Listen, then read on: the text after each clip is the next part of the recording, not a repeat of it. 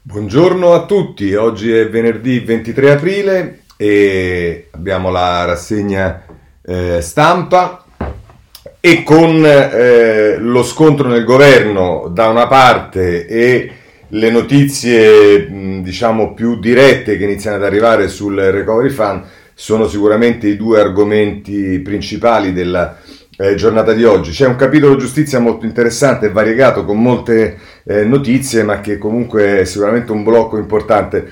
Eh, la politica è sostanzialmente tutta concentrata sul, eh, sulle vicende relative al Movimento 5 Stelle e anche in conseguenza del video di Grillo, ma tutto quello che è accaduto dopo, le dichiarazioni della sottosegretaria eh, Grillina, insomma lo vedremo. Mm, su tutti i giornali c'è la notizia eh, della mh, denuncia che ha fatto ieri il deputato del Partito Democratico Andrea Romano a proposito del fatto che eh, dopo due mesi dalla morte del figlio di 24 anni eh, che è stato cremato non riesce ancora a dargli eh, sepoltura, non riesce eh, appunto ad avere ehm, la, la, possibilità di eh, una tomba. Ed è una cosa che mh, sta praticamente su tutti i giornali con una grandissima evidenza e che mette in evidenza, scusate lo ripeto anche eh, se possibile, senza voler fare alcuna speculazione politica, però certamente quello che è eh, diciamo qualcosa che non funziona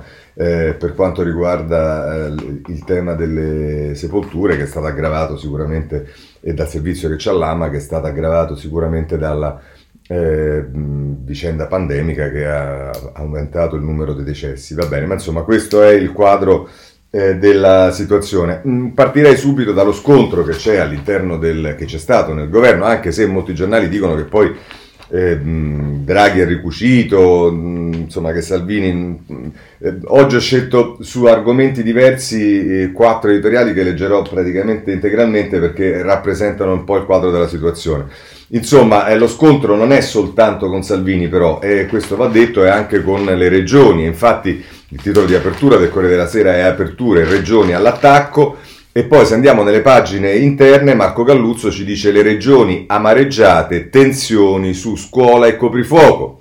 Eh, peraltro, diciamo, Cristina Marrone di spalla, pagina 2 ci dice che c'è un dibattito anche tra gli esperti, tra gli scienziati che sono divisi sull'orario dello stop serale, le 22 o le 23 e vedremo che addirittura c'è qualcuno che inizia a parlare delle 24. La lettera dei presidenti al Premier, ci si riferisce alla regioni, sono stati disattesi i patti sì del governo a deroghe per gli studenti, ma mai sotto il 50%. E insomma, anche qui diciamo qualcuno ha evidenziato pure, e, e, lo vedremo, ci sono editoriali su questo, ha evidenziato le, le, contraddizioni anche delle regioni che da una parte chiedono eh, più uh, diciamo, eh, leggerezza nelle restrizioni per quanto riguarda i ristoranti e allo stesso tempo però invece chiedono meno eh, leggerezza nelle restrizioni o meglio ma- maggiore rigore nella eh, presenza a scuola. Eh, segnalo il retroscena di Francesco Verderami a pagina 3 del Corriere della Sera che dice che la linea di Draghi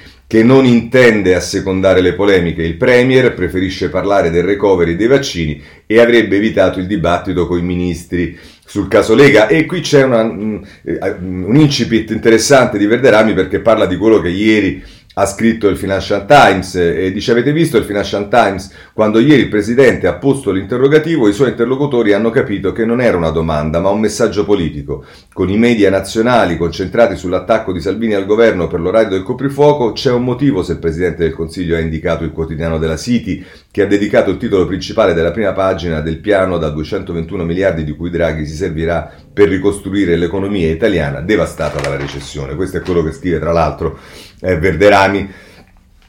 E, mh, se proseguiamo sulle pagine del Corriere della Sera andiamo a pagina 5 con Monica Guerzoni che ci parla invece delle regioni. L'obiettivo dei governatori e Lega, un decreto aperturista in 15 giorni e vedrete che la data del 15-17 maggio come data per un possibile cambiamento rispetto alla eh, restrizione del coprifuoco alle 22 eh, è indicato da molti giornali. L'obiettivo dei governatori Lega appunto è un decreto aperturista in 15 giorni, le critiche a Gelmini dei presidenti di centrodestra e Federica che dice non cerchiamo risse ma la gente è arrabbiata. Vedremo che eh, Federica è anche intervistato, ma Federica in quanto presidente del, eh, delle, delle, delle, della conferenza Stato-Regioni è sicuramente eh, diciamo, la, la, lancia di punta della protesta verso eh, il mantenimento di questa norma e dall'altra parte l'allentamento sulla presenza a scuola. Ma intanto il, il Fabrizio Caccia su Corriere Sera in taglio basso intervista il governatore della ehm, Liguria Toti che dice siamo stati ignorati, il Premier ci dia le prossime 16 settimane decisive per gli italiani. Liberi la sera almeno dal 9 maggio, così la mette. Oh, se poi volete sapere eh, una, una, una, diciamo ricostruzione del personaggio Salvini è Marco Cremonesi sulla, sulla, pagina 6 del Corriere della Sera, il ritorno di Salvini allo stile Pierino, ma ora preferisce restare al governo. Il no alle nuove misure ha ricordato l'epoca del Conte 1 quando al papete da ministro attaccava il Premier. Eh, segnalo anche l'editoriale di Massimo Franco, Forzature pericolose, comincia in prima pagina e poi prosegue eh, a pagina 3 e insomma è un'analisi diciamo della, de, de, de, di quello che sta accadendo e dice è un po' troppo presto registrare i primi smarcamenti all'interno della maggioranza senza aspettare nemmeno che il paese sia stato messo in sicurezza. È preoccupante questa è la linea del Corriere della Sera e di Massimo Franco. Ma noi andiamo avanti perché eh, su Repubblica prendiamo la pagina 9 e, e qui diciamo Tommaso Ciriaco ed Emanuele Lauria nel retroscena ci parlano eh, di come in realtà mh, la questione sarebbe già composta all'interno del governo. Draghi ricuce con Giorgetti, ma Salvini punta all'escalation. Dopo lo strappo il Premier sente il ministro e chiede di abbassare i toni. Ipotesi coprifuoco alle 23 dal 17 maggio. Vedete che qui si indica già una strada, una data, scusatemi. Il leader de Chistra dice dobbiamo farci vedere, il PD replica dentro o fuori.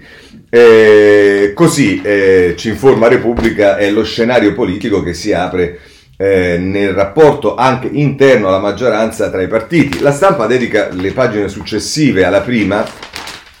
A pagina 2 per l'appunto si mette eh, in evidenza il ruolo del, mm, di Massimiliano Federica, presidente della conferenza delle regioni.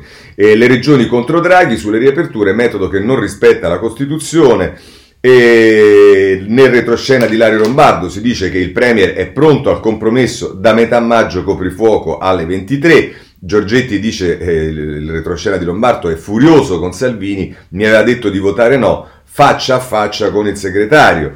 Eh, insomma, eh, anche de- diciamo questo strappo di Salvini eh, ha sicuramente creato problemi eh, a, a Draghi, ha sicuramente eh, accentuato diciamo, gli, il posizionamento all'interno della maggioranza, ma sembrerebbe aver creato uno scontro anche all'interno eh, della Lega tra, eh, con Giorgetti. E in più c'è anche una divisione all'interno del, ehm, del centrodestra, perché non dimentichiamo che le posizioni sul tema del eh, coprifuoco alle 23 sono state di voto favorevole di Forza Italia in Consiglio di Ministri, di voto, con, di, voto di astensione della Lega eh, nel Consiglio dei Ministri e poi c'è fuori dal Consiglio dei Ministri ma il no netto della Meloni. E mh, mm, eh, c'è un'intervista di Francesca Schianchi a pagina 3 del, eh, della stampa che, eh, a Mara Carfagna che porta avanti, mi sembra abbastanza in linea con quello che abbiamo visto nei giorni scorsi, anche l'editoriale di Sallusti e vedremo che il giornale oggi prosegue su questa linea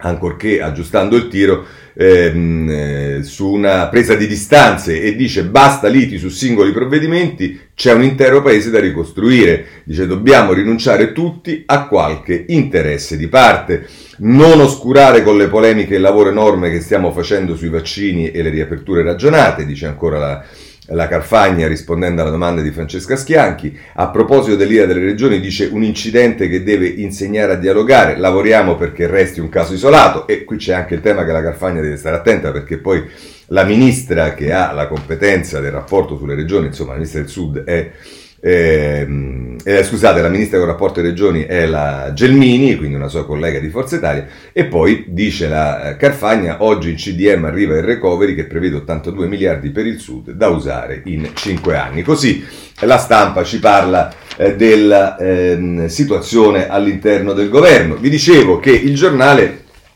prosegue eh, con una linea che è una linea insomma, in cui chiaramente eh, n- non, si, non, ci si sovrappone a uh, Salvini. E in questo senso voglio segnalarvi, eh, a parte eh, gli articoli che trovate in particolare a pagina 4, Draghi dribbla le polemiche e liti e chiede unità alla Lega e anche al PD, eh, si tiene a distanza dallo scontro con il leghista, non lo preoccupa la sfiducia a speranza del 28 aprile, poca ten- attenzione pure agli affondi di Letta su migranti e Jussoli.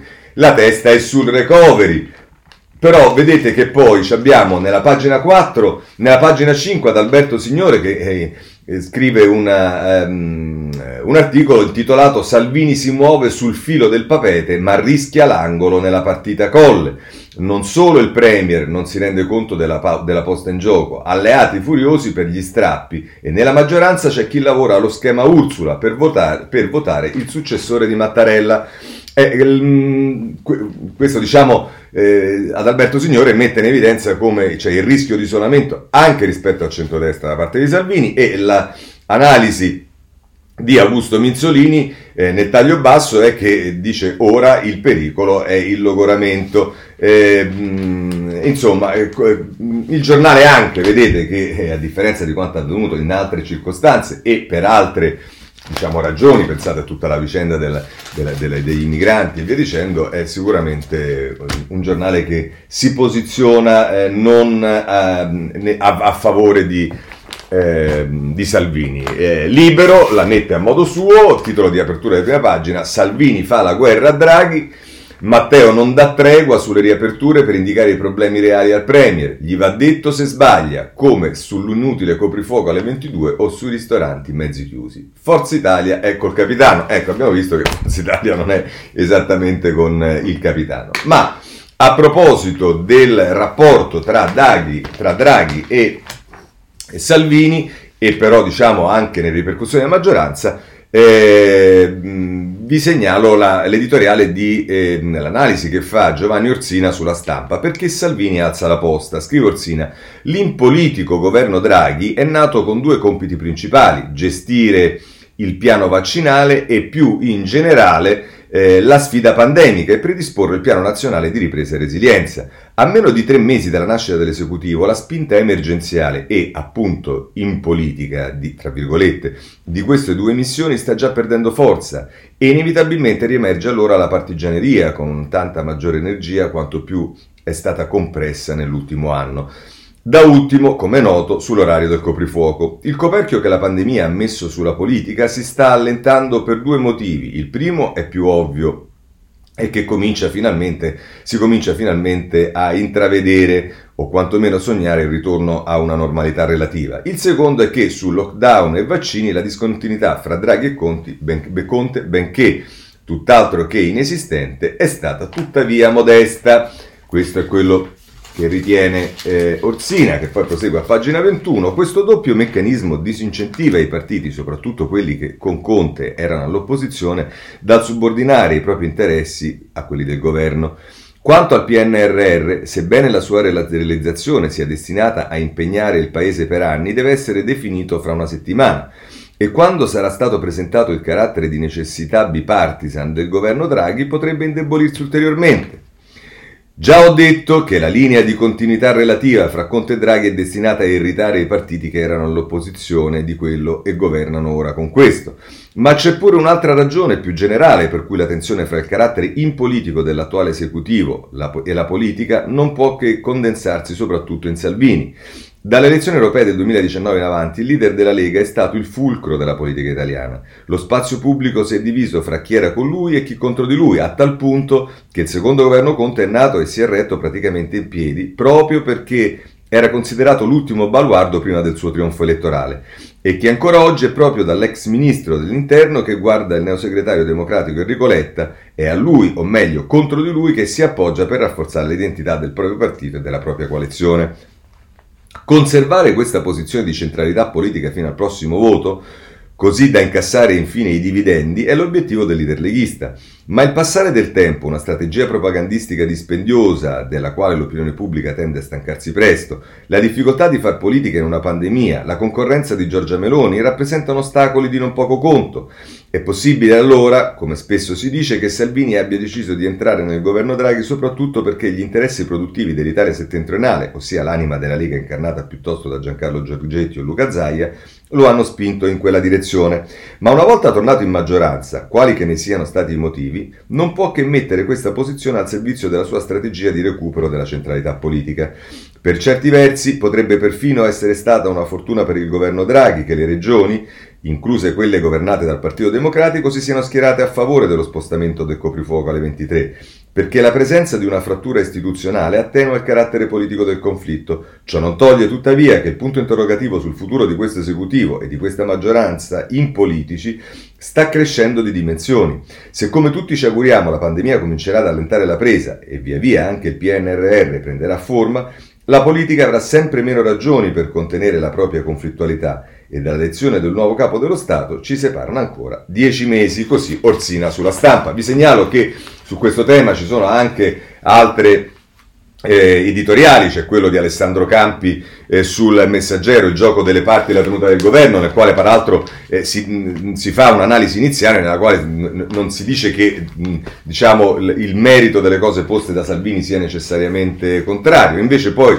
c'è il foglio eh, che come vi dicevo ha eh, la, la, prima pagina di copertina, cioè la prima, la seconda, la penultima e l'ultima eh, che è dedicata a Mario Draghi e alla ehm, ehm, la, la, l'introduzione al piano di, al PNRR che è stata inviata a, a, sì, a, all'Europa, eh, è tutto concentrato su questo, è il, il foglio di oggi ma ha un editoriale Giuliano Ferrara nel taglio basso, già ricominciamo a consegnare l'Italia a Salvini, l'infiltrato sta lavorando, sta trovando la sua misura, Draghi la troverà, ma ha pochi strumenti e pochi corazzieri, così questa è la preoccupazione che ha eh, sul foglio Giuliano Ferrara. Ma noi andiamo avanti perché abbandoniamo a questo punto eh, questo tema, abbiamo visto c'è anche Massimo Franco che se ne è occupato, ma eh, a proposito, e prima che passiamo alla riapertura di questo scontro, eh, vi ricordate che Ieri io mettevo in evidenza, ma non solo io, che eh,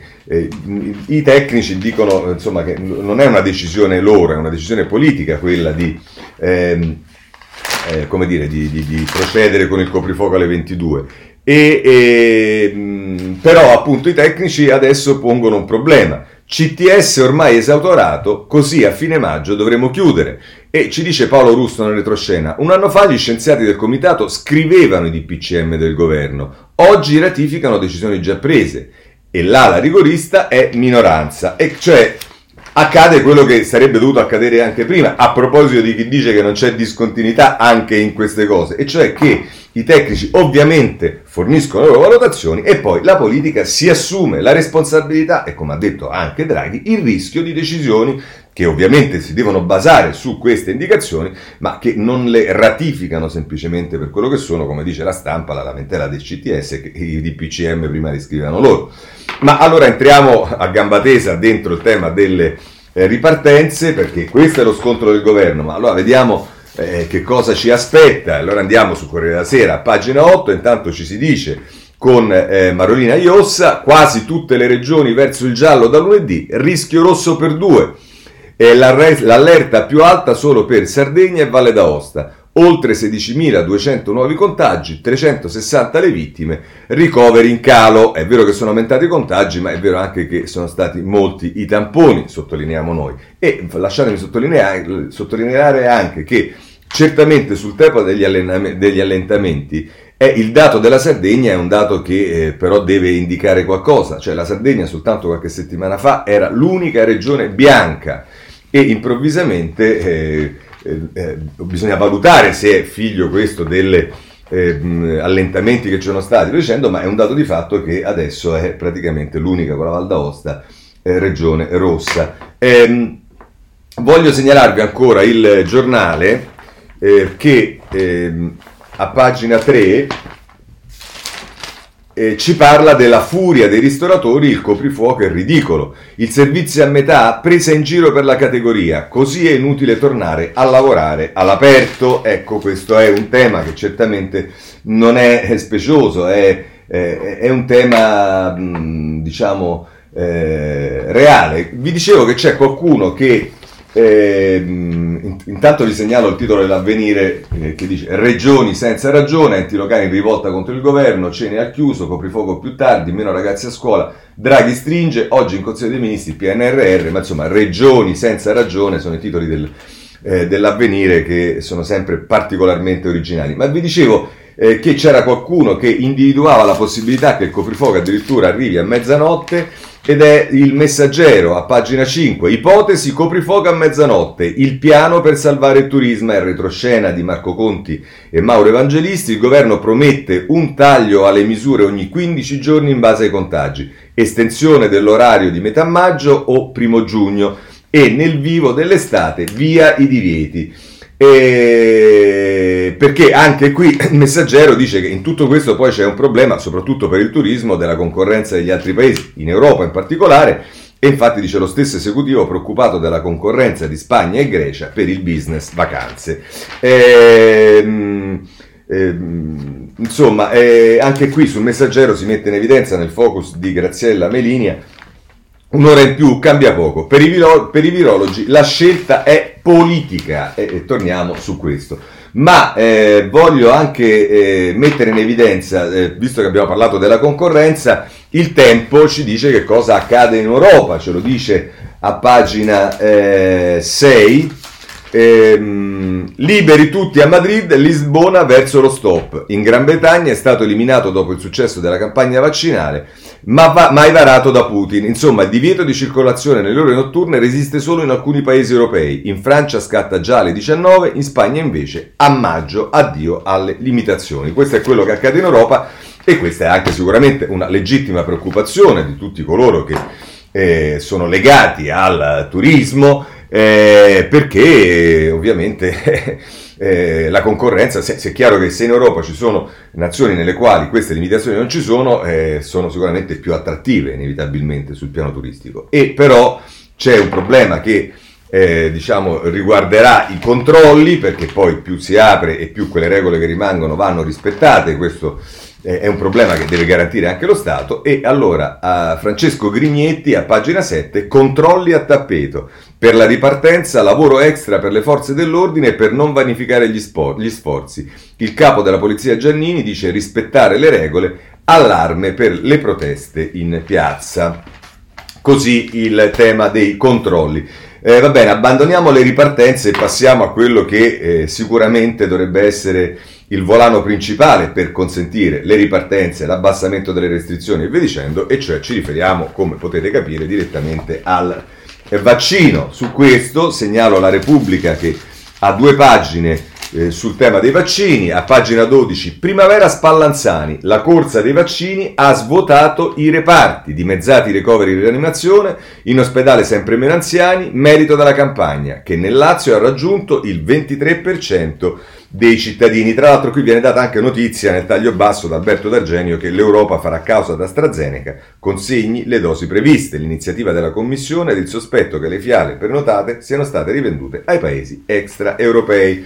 Ma poi ehm, eh, Michele Bocci a pagina 13 entra nella rubrica domande e risposte ci parla di un anno al riparo dal contagio, l'effetto immunità dura più del pass. I dati confermano che gli anticorpi si trovano dopo 11 e 12 mesi in chi ha ricevuto il farmaco e in chi si è ammalato. Il certificato verde scade però dopo 180 giorni e dopo l'ipotesi di un test che verifichi la presenza delle difese. Così la Repubblica a proposito dei eh, vaccini. Anche la stampa, voglio segnalarvi a pagina 5, perché eh, Cirio, eh, che è il governatore del Piemonte, eh, ci dice che la riapertura penalizza nel nord e quindi compro i vaccini dal Canton Ticino. Eh, sto con Salvini, qui da noi non si mangia all'aperto nemmeno a luglio. Da mesi parliamo con governi che guardano i numeri ma non la vita reale. I decreti devono avere una logica, servivano correttivi soprattutto sul coprifuoco delle 22. Ma insomma la notizia eh, che ci dà eh, Cirio è che comprerà i vaccini dal Canton Ticino. E ancora una volta questa è la dimostrazione che le regioni fanno sostanzialmente quello che vogliono, ognuno va per conto suo. Se poi questo accadrà, vi ricordate che c'era qualcuno che diceva che avrebbe comprato eh, il eh, vaccino Sputnik, ma insomma. Per quanto riguarda i vaccini, voglio segnalarvi il foglio che eh, nella pagina, ehm, vediamo se ci arriviamo, dovrebbe essere 3, perché sapete che il foglio c'è sempre questo simpatico, diciamo... Eh, ehm, eh, eh, diciamo, guerra per chi legge i giornali del misto tra pagine e inserto, eh, che ci dà ehm, Enrico Bucci, che ci dice sorpresa, l'Italia è all'avanguardia nella ricerca sui vaccini. Dice recentemente si è appreso dai giornali dell'interesse del governo per eh, cercare di portare in Italia la tecnologia dei vaccini a RNA. Credo sia una buona mossa perché si tratta di un settore che dopo decenni di sviluppo scientifico ha iniziato a dimostrare le sue possibilità applicative in occasione di questa epidemia. Tuttavia, non bisogna pensare che quanto realizzato da Moderna, Pfizer, BioNTech e CureVac sia il culmine dello sviluppo della tecnologia dell'RNA messaggeri in ambito biomedico. Al contrario, siamo appena all'inizio anche nel ristretto settore delle applicazioni ai vaccini. E, e qui appunto si, si, si, di seguito illustra tutte le ragioni per cui l'Italia è l'avanguardia nella ricerca dei vaccini e sui vaccini a RNA. Così il foglio. E il Sole 24 Ore eh, mette in evidenza, a parte in prima pagina eh, la notizia vaccinazioni in azienda, pronta la mappa delle prime 732 strutture e qui è un altro volano che si apre per le vaccinazioni eh, che aumenterà sicuramente la possibilità, soprattutto per quelli che non sono stati vaccinati ancora perché hanno delle età, beati loro, diciamo, eh, insomma, giovani, ecco, non, non, non anziane come noi. E poi però, se andiamo nelle pagine successive, in particolare la pagina 2, eh, scusatemi, la pagina eh, 4, vaccini, 10 regioni sotto il target. E qui c'è una mappa di come stanno funzionando le vaccinazioni e che mette in evidenza quanta differenza ci sia veramente tra eh, una regione e l'altra, o meglio tra alcune regioni ed altre. E dice per quanto riguarda la campagna ha raggiunto l'obiettivo nazionale delle 315.000 iniezioni, ma in Molise, Sicilia, Veneto Abruzzo i gap maggiori. Ora si punta a superare le 400.000 somministrazioni, a maggio 15 milioni di dosi. Dalla UE azioni legali contro AstraZeneca e questo l'abbiamo eh, visto. Bene. Visto il mh, mm, capitolo ehm, vaccini, eh, a questo punto eh, voglio segnalarvi però ehm, una, un articolo sulla stampa, pagina 6, perché questo sicuramente potrebbe anche invogliare chi magari ha dubbi ancora sul farsi il vaccino, perché siccome siamo tutti un po' approvati, e insomma, che ci dice Marco Bresolin da Bruxelles? L'Europa sdogana, baci e abbracci, mascherine inutili tra i vaccinati le linee guida dell'Agenzia dell'Unione Europea, mai, ma nei luoghi affollati vanno indossate. Anche l'EMA è d'accordo. E insomma, eh, si fa riferimento anche a quello che eh, sta accadendo in Israele, dove la campagna vaccinale, vac- vaccinale è andata bene, ha superato diciamo, livelli importanti e praticamente non si va più con eh, la mascherina. Eh, e, e, tra l'altro poi si dice, c'è Burioni, se diciamo che i vaccinati possono non portare la mascherina, tutti non la mettono più, e beh, vabbè, insomma. Eh, andiamo avanti, eh, passiamo al punto fondamentale di oggi, che dopo lo scontro del governo è sicuramente quello del recovery. In questo senso voglio cominciare dal foglio, perché? Perché il foglio è riuscito, ha uno scoop indubbiamente, è riuscito a eh, ottenere, dice nel, eh, l'intera prima pagina del foglio, cioè ripeto questa copertina di quattro pagine, eh, è dedicata a Draghi. Il testo che trovate in pagina, scovato dal foglio, l'introduzione scritta da Mario Draghi alle bozze non ancora definite del PNRR. Il PNRR, il piano di ripresa e resilienza, sarà ultimato nei prossimi giorni e verrà presentato in Parlamento la prossima settimana e sarà inviato alla Commissione europea entro il 30 aprile. Insomma, uno scoop con l'anticipazione di questa presentazione a firma di Draghi eh, immaginazione e creatività, il recovery spiegato da Draghi, concorrenza, produttività, semplificazioni, le parole di verità usate dal Premier per accompagnare le bozze del piano nazionale eh, di eh, resilienza ed è un'esclusiva del foglio che poi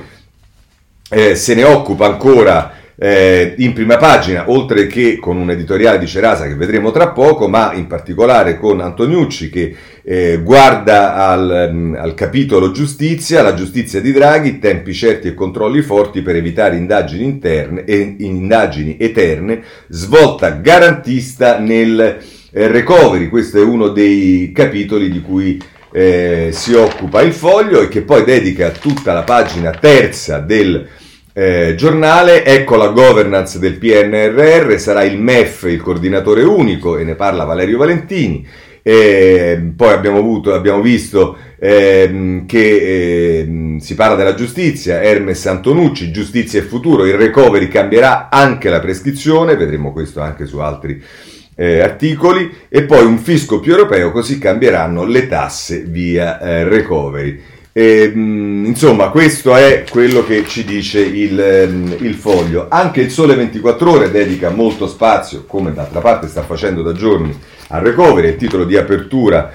Ehm, sulla prima pagina del Sole 24 Ore, che tra l'altro dice che rispetto al fatturato eh, i distretti industriali ritrovano slancio più 11,8%, eh, una cosa interessante e importante per quanto riguarda il Made in Italy, eh, il legno, arredo, l'alimentare, la meccanica guidano la ripresa, ci dice il Sole 24 Ore, ma invece sul recovery, recovery più fondi a scuole e ricerca, nel piano spazio a riforme eh, niente proroga per il super bonus 110, tensione in maggioranza, partiti impressi su Draghi, oggi primo esame al CDM, lo vedremo, lo vedremo questo fatto perché ehm, eh, il messaggero in particolare mi pare metta in evidenza questo, ma un po' tutti, il recovery di Draghi a pagina 2 scrivono eh, Carmine Fotina e Gianni Trovati, il recovery di Draghi punta su riforme, ricerca e formazione. Ehm, e poi... Eh, a pagina 3 invece sono Barbara eh, Fiameri ed Emilia Patta che ci dicono alla cabina di regia senza il piano, su Draghi sale il pressing dei partiti, oggi il Premier darà più dettagli, ma gli spazi di manovra sono limina- limitati e qui si, si, si mette le posizioni di alcuni partiti, PD, occupazione giovani prioritaria, Movimento 5 Stelle, proroga del 110% al 2023, Italia Viva rilancia sul MES e faccia a faccia tra Salvini e Giorgetti. E insomma, se volete, sono due pagine nelle quali eh, il Sole 24 Ore mette eh, diciamo, in evidenza tutti i punti del eh, recovery. Ma dicevo che non ci sono solo queste eh, testate che si occupano del, del recovery, ci sono anche quelle che per esigenze di spazio sintetizzano diciamo, eh, la, la, la, situazione, sono per esempio il Corriere della Sera, pagina 11, recovery, scontro sul super bonus, eccolo uno dei temi, Enrico Marro ce ne parla e i partiti vogliono contare di più, il piano non parla più del cashback, Messina di intesa dice a disposizione 400 miliardi per eh, famiglie e imprese. E insomma, eh, il tema del super bonus, vedremo, è, accompagna il dibattito sui giornali.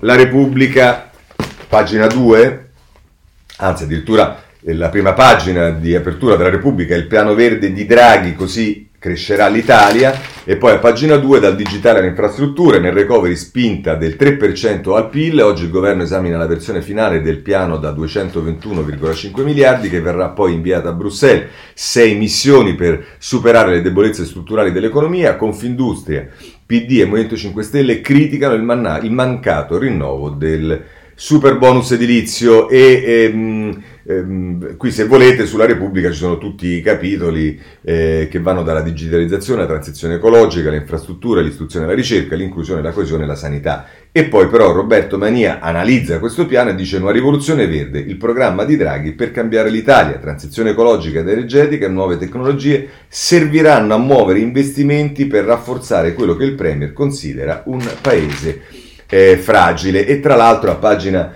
eh, 4 della Repubblica eh, invece si parla di eh, un altro settore che è quello energetico, più elettrico e meno CO2, i piani delle imprese per la svolta ecologica, dalle 200.000 colonnine alla ricarica di Enel ai nuovi cavi di Terna tra Sicilia e Sardegna, a Ravenna l'impianto Eni per catturare l'anidride. Insomma, eh, questo è il piano SS, SOS per l'economia secondo Repubblica. Il domani eh, in prima pagina la mette così, il recovery di Draghi dà più fondi alla ricerca e meno a tutto il resto. Dai progetti su Cinecittà a quelli sui viadotti, le opere non sostenibili finiscono nel fondo parallelo. Falciati i finanziamenti per il super bonus edilizia, il nodo della governance deve ancora essere sciolto. Come cambia il piano rispetto alla versione di Conte? Questo è a proposito di discontinuità, fa bene il domani a metterlo in evidenza. Eh, se poi volete c'è ancora da, mettere, eh, da, da segnalare libro che si occupa della sanità, del segmento diciamo del recovery legato alla sanità, lo fa a pagina 5. Piano UE per la nostra salute solo briciole. Su circa 200 miliardi del recovery, meno di 20 andranno alla sanità. La Lega è in pressing per rivedere i capitoli di spesa. E come sapete, quello della sanità è una battaglia sulla quale Italia Viva, con il piano 2030, con il lavoro di, eh, della senatrice Parente e ovviamente anche di eh, tanti altri deputati e senatori, oltre che nell'idea di Matteo Renzi, è sicuramente una delle priorità che noi eh, eh, stiamo avanzando. Mm, se vogliamo guardare anche un giornale come eh, Il Messaggero, andiamo a pagina 2 che ci dice nel recovery di Draghi super bonus a metà e poche opere al centro. Salta la proroga al 2023 per lo sgravio del 110%, Confindustria dice grave errore, bisogna rimediare, l'alta velocità ferroviaria prema il nord, stanziamenti limitati per le regioni centrali. Queste sono le critiche che sono anche, diciamo, eh, corroborate da un'intervista al presidente della commissione bilancio del Partito Democratico Fabio Melilli che dice le aree interne dimenticate, più collegamenti con Roma, altrimenti si frena lo sviluppo. Insomma, eh, vedrete che poi anche su queste cose si troverà un punto di mediazione, eh, sono poste questioni che hanno sicuramente un loro impatto e una loro eh, diciamo, giustezza nella, eh, nell'essere avanzate e vedremo poi come si concluderà la vicenda. Ma a questo punto voglio tornare alla foglio perché eh, voglio leggervi una parte, non posso ovviamente leggerlo tutto, di un lungo editoriale di eh, Cerasa che eh, diciamo, ehm, inizia in prima pagina ricordando le cose, però dando le notizie eh, che abbiamo già letto sui giornali su come è diviso, separato, su quello che comporterà il eh, recovery e poi però si occupa di quelle che secondo lui si, eh, saranno le novità. Dice, ed è il capitolo delle riforme. Tra le riforme considerate cruciali dal governo per provare a restituire un nuovo clima economico al paese, ce ne sono alcune storicamente poco popolari che Draghi invece ha scelto di intestarsi. Da un lato c'è un investimento forte sulla concorrenza e dall'altro c'è un investimento forte sullo smaltimento di alcuni colli di bottiglia che da troppo tempo impediscono all'Italia di correre come dovrebbe e come potrebbe.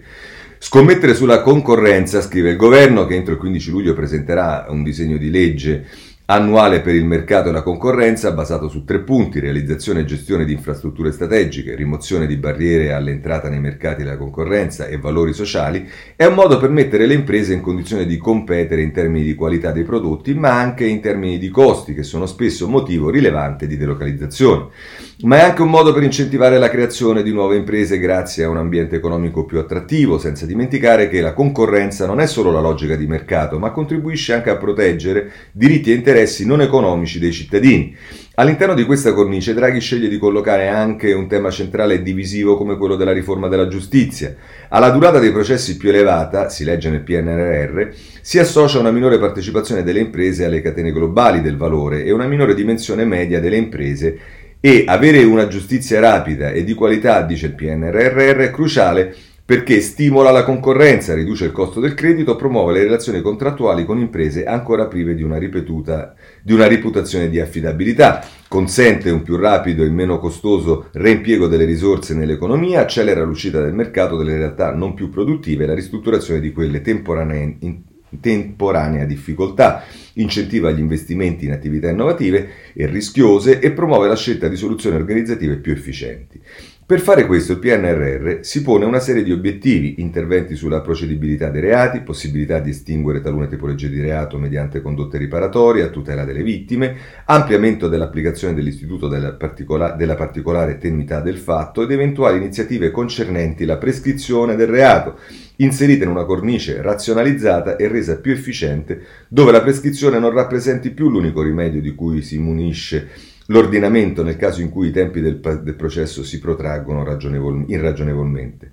Senza concorrenza non c'è crescita, ma per avere concorrenza occorre avere un mercato più snello e per avere un mercato più snello occorre intervenire sui colli di bottiglia. Come?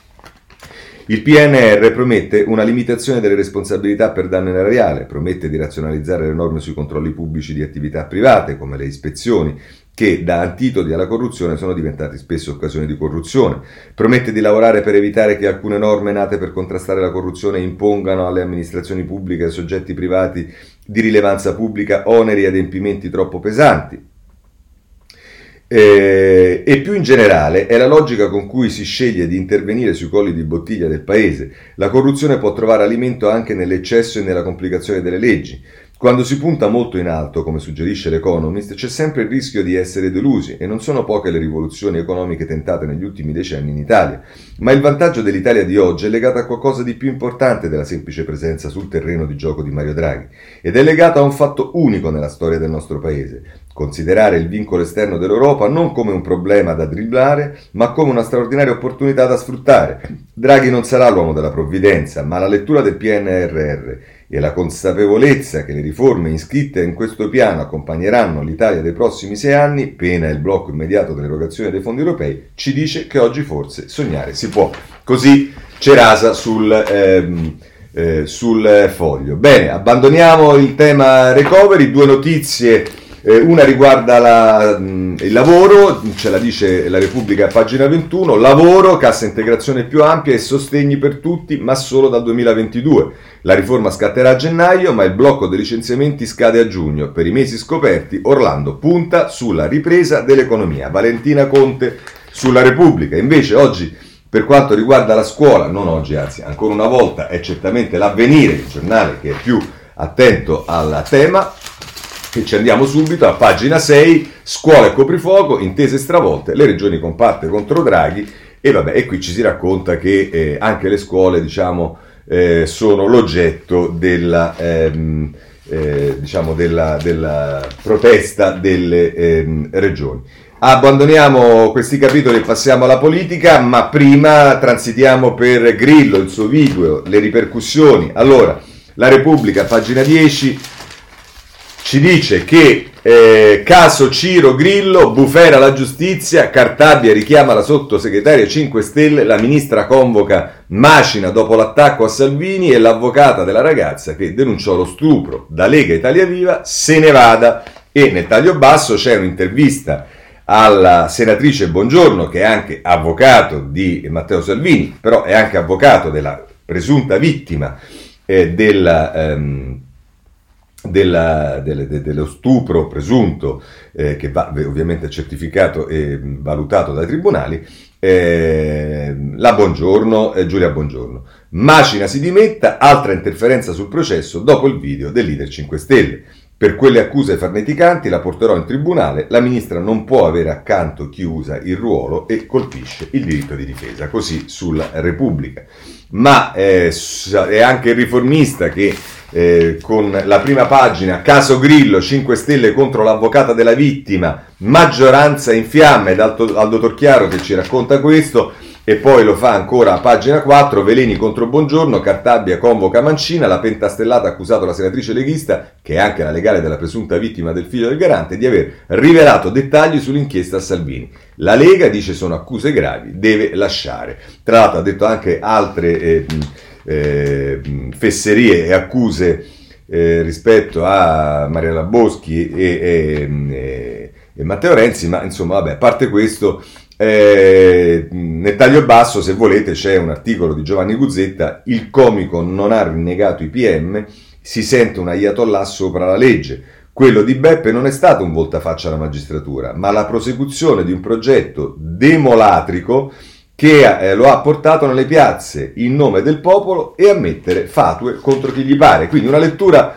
assolutamente eh, diciamo particolare che eh, va un po' in contrasto con quello che tutti eh, hanno detto nei giorni scorsi. E poi se volete Paolo Guzzanti da Marx a Proudhon a Grillo e Conte. PD che pena, la sinistra ridotta a scegliere tra un clown e Giuseppi. Va bene, questo è il riformista. Eh, a proposito però di eh, eh, Grillo e i rapporti, eh, diciamo è un raffronto tra Grillo e Salvini nel rapporto con la magistratura, vi segnalo l'articolo di Galli oggi eh, sulla, mh, sulla, Repubblica a pagina Eh, 25. Eh, due sovrani oltre il delirio. Grillo e Salvini hanno entrambi problemi giudiziari di, eh, a diverso titolo, di diversa qualità e diverse sono anche le loro reazioni meritevoli tuttavia di essere analizzate anche per ciò che hanno in comune. Da una parte abbiamo un leader carismatico che esibisce in un video la propria furiosa reazione davanti all'ipotesi che suo figlio sia rinviato a giudizio per stupro, il bersaglio polemico alla magistratura, delegittimata come portatrice di istanze politiche e anche la giovane denunciante, le implicazioni morali, politiche e di costume del video di Grillo sono in corso. Si è mossa l'Associazione Nazionale dei Magistrati per respingere le accuse di politicizzazione dell'azione giudiziaria. Si è mossa, immaginiamo con quale imbarazzo, si è mossa un sottosegretario alla giustizia per, per polemizzare con l'avvocato difensore della ragazza, ricevendone querela. Si sono avanzate illazioni sulla tempistica delle indagini intorno al presunto stupro. Si suppone che il caso avrà ripercussioni sull'evoluzione del Movimento 5 Stelle. Eh sì, non c'è dubbio. Scrive ancora Galli. I commenti più benevoli su Grillo ne circoscrivono la reazione nell'ambito privato lo sfogo rabbioso di un genitore che protegge con ogni mezzo il figlio minacciato. Eppure questa presunta dimensione privata dell'ira del padre implica la rivendicazione di una sorta di potere patriarcale, sovrano, che si mette in proprio, che si sostituisce alla giustizia pubblica. La famiglia diventa l'orizzonte della vita associata, la fonte della legittimità. La diffidenza populista verso il diritto, verso la regolazione normativa impersonale ed extrafamiliare dei rapporti umani, della quale si mette sempre in dubbio l'imparzialità, si manifesta qui su base apertamente e deliberatamente privatistica, di un privato arcaico che si pone come il potere di un'istanza fortemente politica ma non pubblica. Il diritto e il dovere di, del patriarca di sottrarre un membro del gruppo alla violenza esterna, che per quanto si presenti con le ragioni universali del diritto è anch'essa particolare, espressione di un tabù ostile, di una tribù ostile, scusate. Dall'altra parte c'è la vicenda di Salvini, rinviata a giudizio per sequestro di persona sul caso Open Arms. Al di là del fatto che esiste la presunzione di innocenza e al di là della tesi difensiva che nega si possa parlare di sequestro di persona, dato che la nave dell'ONG avrebbe potuto accedere ad altri porti, è interessante che Salvini sostenga che la gestione della vicenda sarebbe un atto politico dell'intero governo per di più, in quanto tale insindacabile in sede giurisdizionale. Diritto qui non è tanto il sottrarre un individuo particolare alla giustizia, ma è anzi il dovere di un singolo ministro o di un intero governo di sommergerlo nell'onda gigantesca della politica. Se con Grillo entrava in gioco l'insindacabilità della famiglia, qui si tratta dell'insindacabilità della politica, concetto in sé condivisibile, ma che non può significare che la politica sia sempre superiore all'ordinamento. Anzi è vero il contrario. Certo, la fonte della legittimità della politica sta nel popolo sovrano, ma l'esecuzione di una linea politica precisa esige pratiche e procedure istituzionali che devono rispettare la legge. Se ciò non avviene, siamo davanti a due ipotesi, o un reato o un caso d'eccezione. Del primo giudicano appunto i tribunali e il secondo implica che l'ordinamento debba essere sospeso o forzato per far fronte a un'estrema necessità, un'ipotesi sproporzionata in queste circostanze, anche se, come fa Salvini, si enfatizza la vicenda Open Arms come una difesa della patria. Conclude Galli. Anche dietro l'insindacabilità della politica fa capolino il populismo. È sufficiente che una linea politica abbia avuto il favore del popolo, difenda il popolo da qualche pericolo reale o presunto, perché sia esente da controlli e limiti. Il populismo, anche qui, non è antipolitico, anzi si caratterizza per una valenza iperpolitica.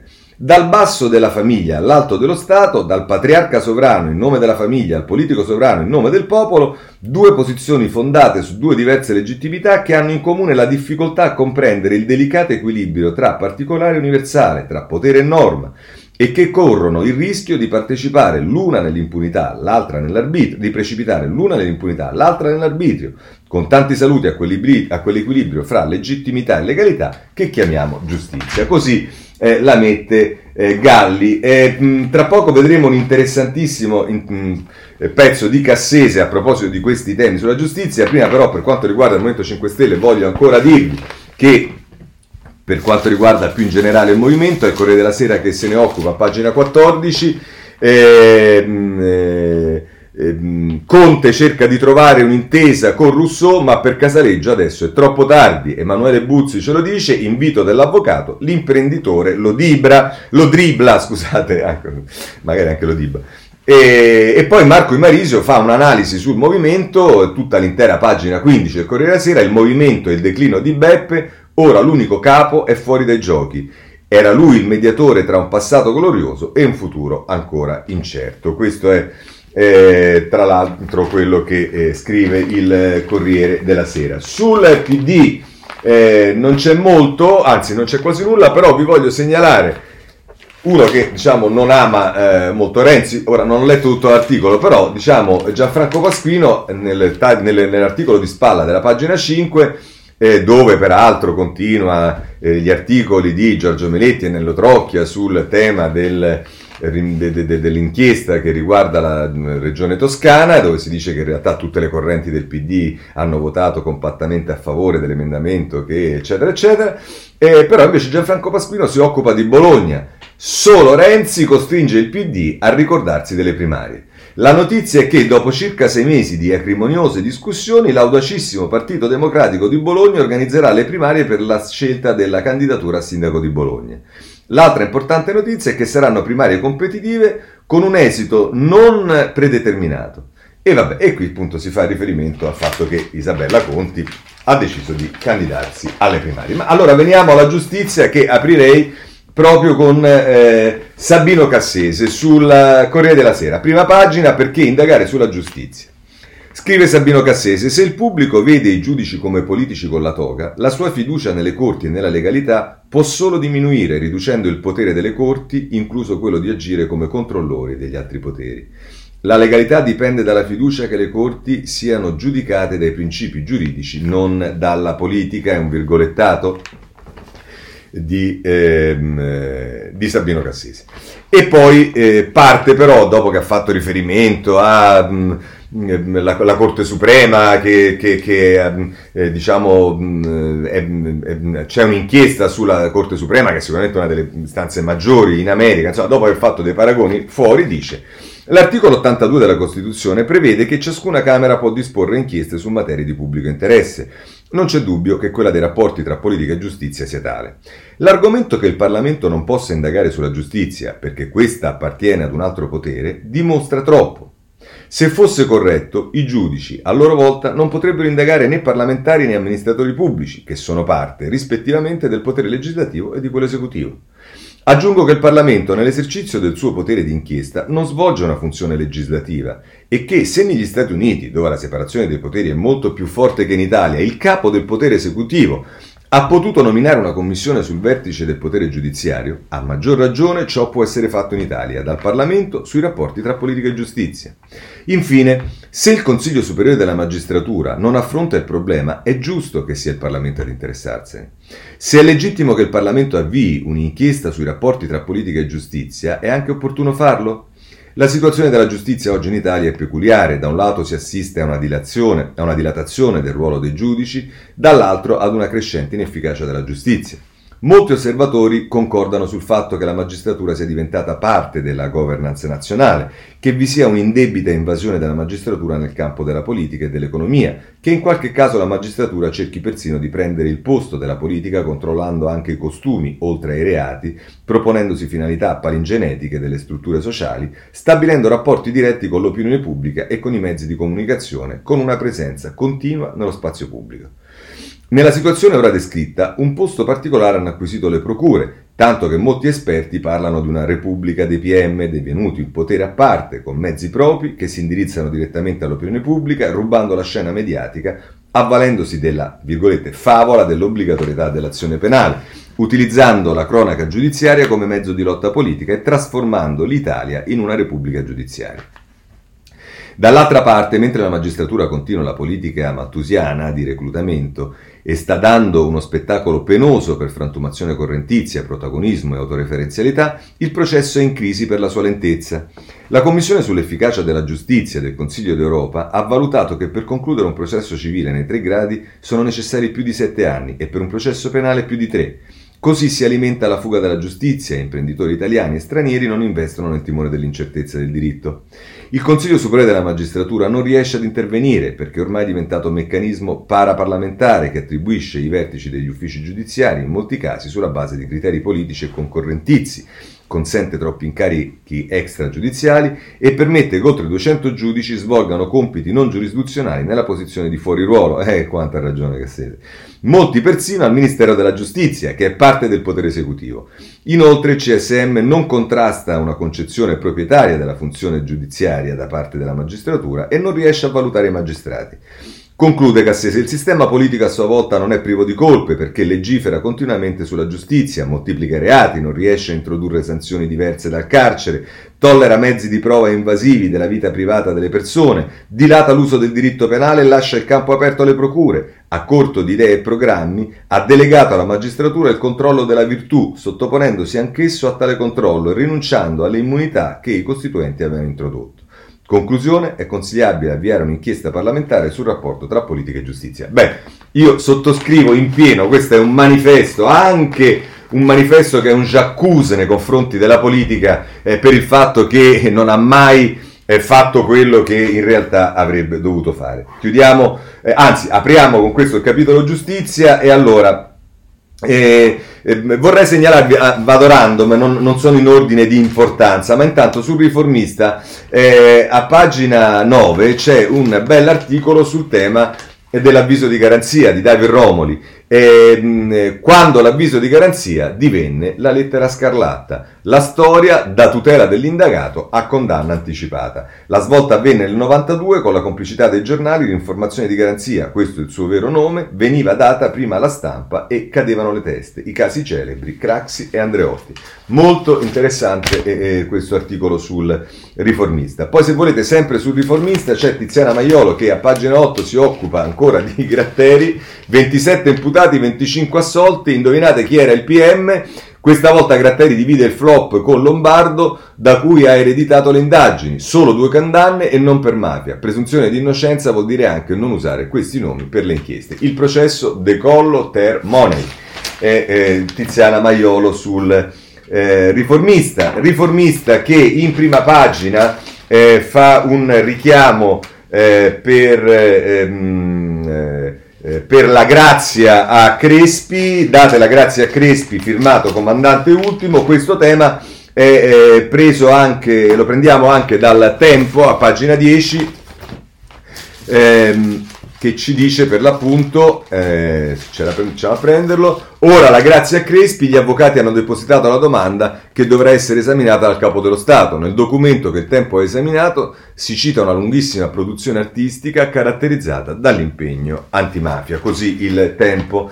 E, mh, eh, tra l'altro, eh, sempre andando random, c'è una notizia che ho visto soltanto sul domani eh, che riguarda ehm, il che riguarda il, eh, ehm, l'ex sottosegretario Patroni Griffi che eh, ehm, sarebbe secondo il domani indagato, Consiglio di Stato indagato il presidente Patroni Griffi, i PM di Roma accusano il capo della magistratura amministrativa di aver fatto pressioni per favorire un'amica, l'ipotesi di reato è induzione indebita, iscritto anche l'avvocato Piero Armara, il giudice dice è solo una calunnia, Emiliano Fittipaldi sul, eh, sul domani. Eh, andiamo avanti, eh, mh, sempre sul domani vi segnalo a pagina 6 ehm, un articolo sulla prescrizione, il dibattito che si sta svolgendo mh, tra le forze politiche, la prescrizione diminuiscono, le prescrizioni diminuiscono ma la politica litiga ancora. In 15 anni il numero di procedimenti prescritti è calato progressivamente, il nodo rimane quello delle corti d'appello, in maggioranza e scontro per riscrivere la legge Bonafede. Giulia Mermo e Filippo Teoldi eh, sui dati che fornisce il Ministero della Giustizia. Andiamo ancora perché non può mancare il caso Palamara e qui voglio segnalarvi l'editoriale del riformista che ritorna su un tema e ancora eh, diciamo, fa pressioni su, Pignato, eh, su, can, su Cantone e Cantone l'hai aperto il file segreto, la cena di Pignatone e Palamara e scrive il riformista. Da qualche mese abbiamo avvertito la Procura di Perugia che dalle nostre indagini risulta che la famosa cena con Pignatone, Palamara ed altri che si tenne a Roma al ristorante Mamma Angelina fu registrata dal Trojan. Abbiamo detto cercate perché da qualche parte la registrazione deve esserci. Siccome non abbiamo ricevuto risposte, ci siamo messi a cercare noi e abbiamo trovato il numero di un file dove, con ogni probabilità, c'è la registrazione. Abbiamo scritto col numero in prima pagina, nel titolo grande grande, con l'inchiostro rosso, Lo ripetiamo qui, ID 1557327 A noi ha fatto piacere impegnarci in questo lavoro per aiutare i magistrati. Probabilmente in quel file ci sono informazioni importantissime per le indagini. Dottor Cantone, sia gentile, apra il file e dia un'occhiata. Se ci sono difficoltà possiamo mandarle il nostro tecnico. È bravissimo, così il eh, riformista.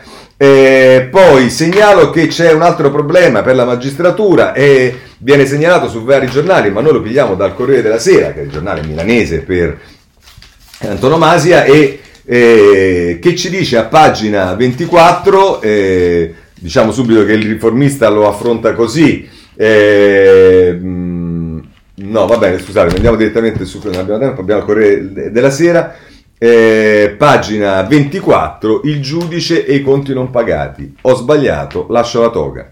E, e dice Luigi Ferrarella, per gli antropologi eh, di quella particolare specie di Homo sapiens che è il giudice sarà un rompicapo comprendere come nella stessa persona di intelligenza straordinaria possono convivere l'incomprensibile tallone d'Achille privato dell'esporsi ai creditori insoddisfatti e nel contempo l'indiscusso spessore di uno dei giudici più preparati e stimati del Palazzo di Giustizia milanese. In tre decenni, autore di complesse sentenze, eh, dal crack del vecchio banco ambrosiano di Roberto Calvi alla condanna del segretario socialista Bettino Craxi per il conto protezione, dal processo sull'autoparco della mafia a quello per il dossieraggio Telecom Pirelli, dal giudizio sulle contestate tangenti Finmeccanica in India al processo dell'ex presidente della regione Lombardia Roberto Maroni.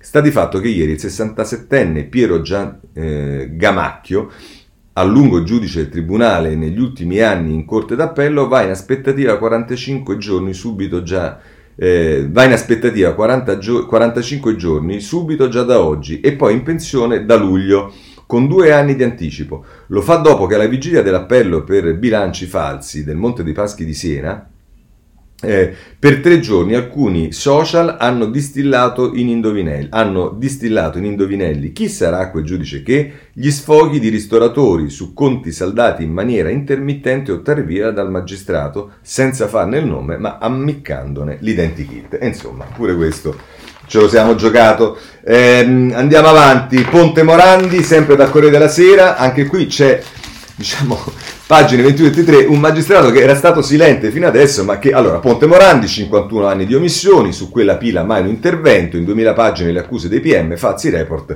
e allarmi ignorati, controlli con il binocolo, e questo l'abbiamo visto anche già ieri con anticipazione di altri giornali. Ma qui poi viene intervistato il magistrato eh, dalla, eh, dall'inviato Andrea Pasqualetto che dice: È stato un lavoro gigantesco e ora mi sento come Kennedy i funerali il momento più duro. Ora, il magistrato si senta come Kennedy, francamente, e tra l'altro nella domanda poi cerca di, di, aggiustarla questa cosa, dice mi sento come Kennedy quando diceva di aver fatto tutto il possibile per adempiere al suo dovere.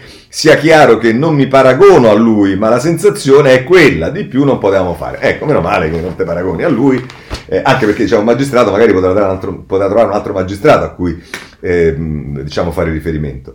Insomma, eh, la vicenda del figlio di Andrea Romano, l'ho detto in apertura, non ci voglio tornare, mentre invece eh, sul messaggero a pagina 11 c'è eh, una notizia che eh, non ho visto su altri giornali, botte alla disabile dodicenne, video shock delle, delle baby bull. Roma, l'aggressione nel parco postata sul web, guarda che bombe che le ho dato, eh, la giovane in ospedale con un trauma cranico dovrà sottoporsi ad altri controlli. Pronta la denuncia alla Procura dei minori per i reati di lesioni personali e stalking, i genitori vogliamo proteggere nostra figlia. E peraltro c'è l'intervista a eh, Giovanna Pini eh, che dice ragazze sempre più violente per un po' di fama sui social. È una pedagogista ovviamente Giovanna Pini. Bene eh, male anzi. Mm, se volete rimaniamo sul eh, messaggero per parlarvi di Alitalia, pagina 14. Ehm, strappo con Bruxelles su Alitalia, Giorgetti. Lo stipendio va pagato, non è piaciuta alla UE la mossa di anticipare i fondi per 50 milioni senza l'ok preventivo. Aiuti di Stato, il ministro replica, chi lavora ha diritto ad essere retribuito, si avvicina all'affitto del ramo, volo per ITA. Insomma, i travagli di Alitalia non finiscono eh, mai. Per quanto riguarda la politica estera, vi segnalo un bell'articolo di Goffredo Buccini A pagina 19 del Corriere della Sera sulla Libia, migranti in Libia, barconi o galere, come può l'Italia chiudere gli occhi? Ed è l'appello di Médecins Sans Frontières, la situazione sta precipitando, Tripoli più quattrini in cambio di umanità. La risposta in qualche modo arriva dalla stampa, pagina 14, perché ci dice che... Ehm, Intesa con Tripoli, Italia in prima fila nella ricostruzione. Alla Farnesina l'incontro fra il ministro Di Maio e l'omologa eh, Aeneas ricostruirà lo scalo della capitale, riaprirà il consolato a Bengasi e immagino eh, ci saranno anche rapporti e attenzioni, almeno ci auguriamo che sia inserito riguardo al tema dei eh, migranti. Eh, Biden, vabbè, Biden l'ambiente sta su tutti i giornali, insomma la sferzata di Biden che eh, gli impegni molto ambiziosi presi dall'America sul tema del clima, eh, in particolare pagine 12 e 13 eh, del ehm, eh, Corriere della Sera, mentre invece se volete a pagina 15 eh, Manhattan, eh, escort, rivoluzione a Manhattan, ora non rischiano più la prigione, la decisione del procuratore Vance, basta processi inutili, ma clienti e sfruttatori potranno essere ancora incriminati. Questo è quello che accade a Manhattan. L'India è ehm, invasa dal dal, dal, virus, ce ne parla la Repubblica a pagina 16, mentre eh, la stessa sorte pare toccare la, Tila- la Thailandia, in questo caso è l'avvenire che ce ne parla a pagina 8 e poi per concludere l'avvenire invece a pagina 3 ci parla della Irlanda, l'Irlanda vede la riunificazione, a Belfast la tensione torna alta. La Brexit ha mandato in cortocircuito il mondo unionista perché ha messo a nudo le profonde contraddizioni geopolitiche dello Stato del Nord. Verso un referendum si domanda l'avvenire e con questa domanda noi chiudiamo la rassegna stampa. Se volete ci vediamo lunedì prossimo alla solita ora alle sette e mezza. Buona giornata a tutti.